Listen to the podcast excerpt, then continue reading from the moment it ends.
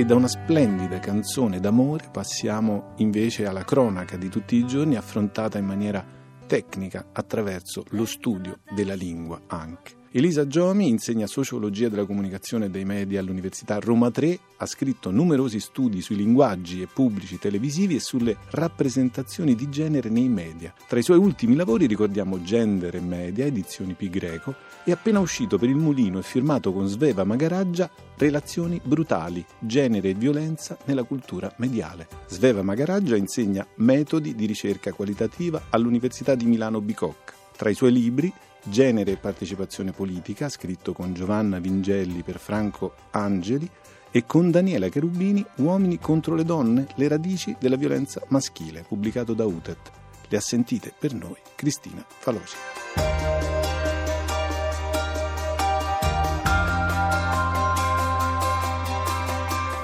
Sveva Magaraggia, il vostro libro Relazioni brutali indaga i legami profondi tra violenza e genere. Voi scrivete che ogni rappresentazione mediale di un episodio di violenza è anche una rappresentazione di genere. Ci illustra meglio il concetto con qualche esempio? Certo, questo è un nodo fondamentale per il nostro libro. Intanto autori e vittime di violenza hanno sempre un genere, sono uomini o sono donne e noi nel, nel libro ci siamo chiesti quali uomini e quali donne siano quelli che vediamo rappresentati nei diversi media. Ecco, iniziare già solo a porsi questa domanda significa leggere la violenza violenza come un fenomeno che ha sempre comunque una dimensione di genere e che quindi inevitabilmente costituisce, va a costruire il maschile e il femminile.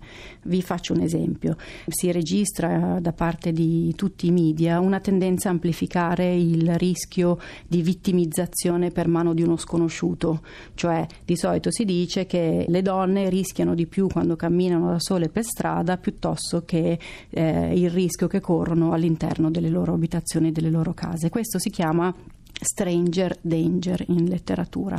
Ecco, i dati ci dicono che non è così.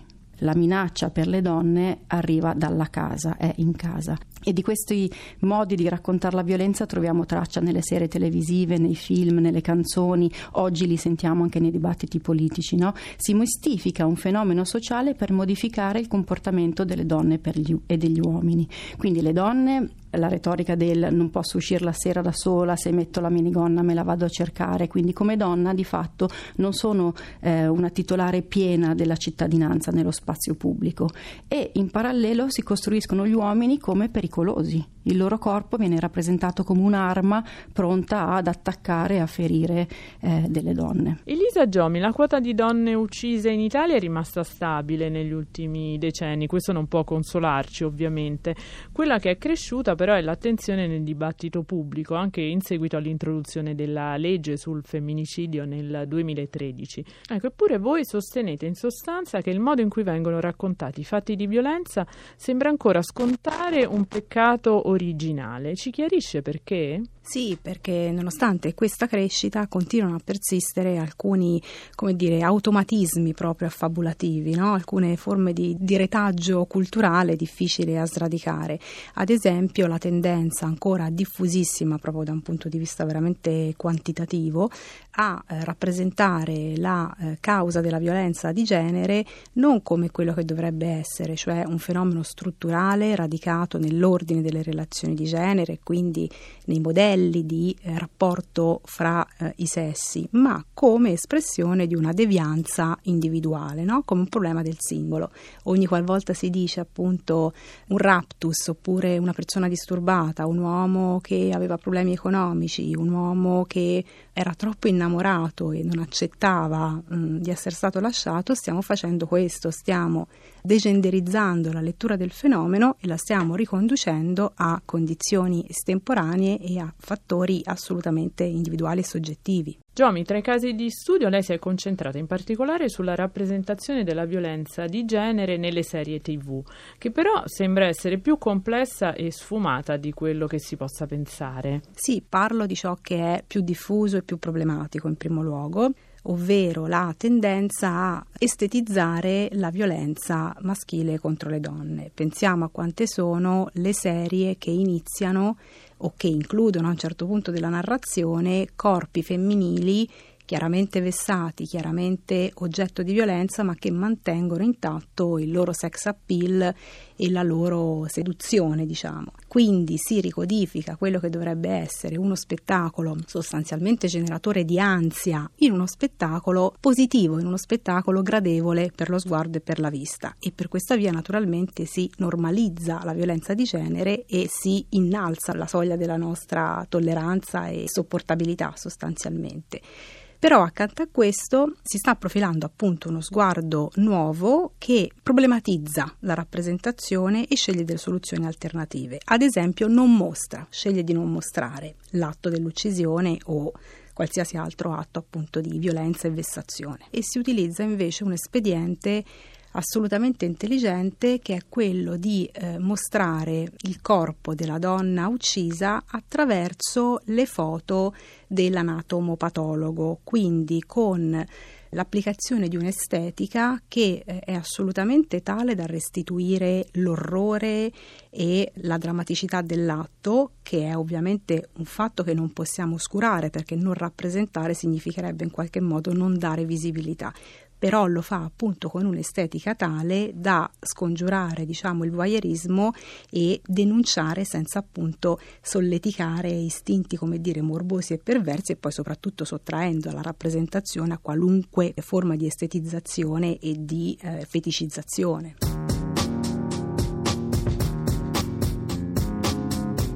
La parola femminicidio eh, si è diffusa nella lingua italiana a partire dal 2008. Eh, in quell'anno è stato pubblicato da Barbara Spinelli eh, un libro intitolato Femminicidio eh, dalla denuncia sociale al riconoscimento giuridico internazionale e eh, da quel momento in poi la parola ha cominciato a circolare prima di tutto eh, nella stampa, nei giornali e poi a entrare proprio nel circolo della nostra lingua. Contrariamente a quanto si sente ripetere spesso, femminicidio non è una brutta parola, è una parola formata del tutto eh, regolarmente unendo eh, e componendo insieme la parola femmina con quella parte finale cidio che ha il significato appunto di uccisione, uccisione di una donna. Eh, non è la parola a essere brutta e spesso si ha paura delle parole eh, non per la, il loro aspetto esterno, ma per il significato e per l'avvenimento che evocano.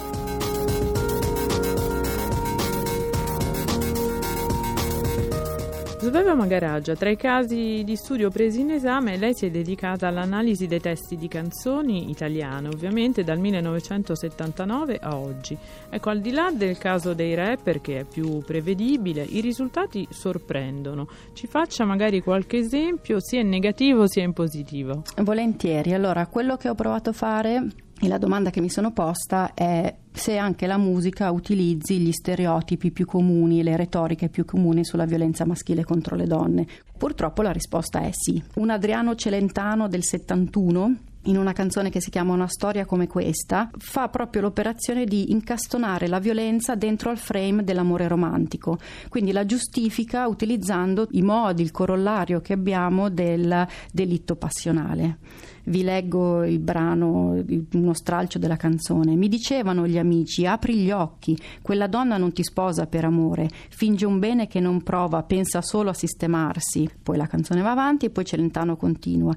Lei mi dice delinquente, proprio a me, lì per lì non ci ho visto più, l'ho afferrata per la gola sempre più, la stringevo forte e gli occhi suoi sembravano più grandi, era fredda la sua pelle, io guardavo e non capivo. Quindi vedete, l'ammazza e addirittura mentre l'ammazza c'è anche questa idea della no, perdita di ragione eh, dell'omicida. Senta, invece quella positiva, poi magari anche Volentieri, più... sì, è importante perché questo rapper molto giovane che si chiama Johnny Scandal, che riesce parti- a posizionarsi come uomo, a parlare al ragazzo violento e poi anche alla ragazza coinvolta dicendole di reagire, di denunciare. E la canzone si chiama Vestita di lividi e lui è Johnny Scandal, è del 2014. Magari c'è un altro ambito pervasivo del discorso di genere di cui lei si è occupata in questo libro, Relazioni brutali, genere e violenza nella cultura mediale, pubblicato appena adesso dal Mulino, è quello della pubblicità. Lei ne sottolinea l'esasperata sessualizzazione e addirittura parla di cadaverizzazione e glemurizzazione della violenza. Ecco, possibile che non ci sia un codice etico da questo punto di vista? Cioè, la questione sembra essere un po' sfuggita di mano. Ma allora, è sfuggita di mano, sono aumentate le pubblicità in cui si vede proprio uno sguardo necrofilo, uno sguardo che erotizza l'assassinio e erotizza soprattutto la passività femminile. Esiste un codice per l'autodisciplina, autodisciplina sottolineo, che è, è messo appunto dallo IAP, che è anche questo l'istituto dell'autodisciplina pubblicitaria. Lo IAP lavora moltissimo, ha fatto accordi col Dipartimento per le pari opportunità anche di recente, ha fatto accordi con i diversi comuni per poter chiedere poi ai comuni di rimuovere i manifesti pubblicitari, le immagini che poi riempiono le nostre città. È ancora molto debole, manca ancora sicuramente eh, di un potere capace di convincere poi i pubblicitari le case pubblicitarie a non produrre pubblicità di questo tipo. E, Giomi, il libro si chiude in realtà sulla violenza operata invece dalle donne, con numeri evidentemente diversissimi rispetto a quella maschile, ma comunque lei sostiene che è un aspetto interessante per le implicazioni nella rappresentazione del genere. In che senso? L'analogia fra violenza maschile contro le donne e violenza femminile è esattamente il punto di sutura, diciamo, tra le due parti del volume che nasceva proprio da questo interrogativo, cioè essendo questi due ruoli, quello di vittima sopravvissuta e quello di agente, due ruoli ovviamente complementari e opposti, ci chiedevamo se nella loro messa in discorso dentro i media intervenissero delle forme simili e paragonabili. E in effetti è esattamente quello che avviene, nel senso che la rappresentazione della violenza maschile contro le donne presenta fra le varie forme diciamo, di incrostazione di automatismo la tendenza a dividere, l'abbiamo visto tutti, tra vittime buone e vittime cattive. Quindi le prime sono assolutamente ingenue, eh, innocue e non responsabili dell'aggressione che hanno subito, viceversa le altre maliziose, imprudenti, incapaci di badare a se stesse se la sono cercata. Questa dicotomia si ripresenta anche nella rappresentazione della violenza femminile. Sembra che i media abbiano una grandissima difficoltà a eh, diciamo, convocare dei repertori discorsivi, cioè a utilizzare delle formule, delle rappresentazioni più approfondite del semplice diabolico, per cui le donne che esercitano violenza contro il partner, contro i figli, come spesso si vede anche in forma letale, l'infanticidio e il figlicidio, sono alternativamente o delle poverette che in qualche modo hanno subito vessazioni a loro volta e che quindi sono ehm, soggetti che rispondono a un'esperienza traumatica passata, oppure sono dei soggetti che agiscono in modo intenzionale e belluino, ferocissimo, quindi con questa polarizzazione appunto tra vittime e carnefici che non trova mai sintesi e che impedisce una lettura più complessa come invece sarebbe necessaria in qualsiasi fenomeno poi umano sostanzialmente.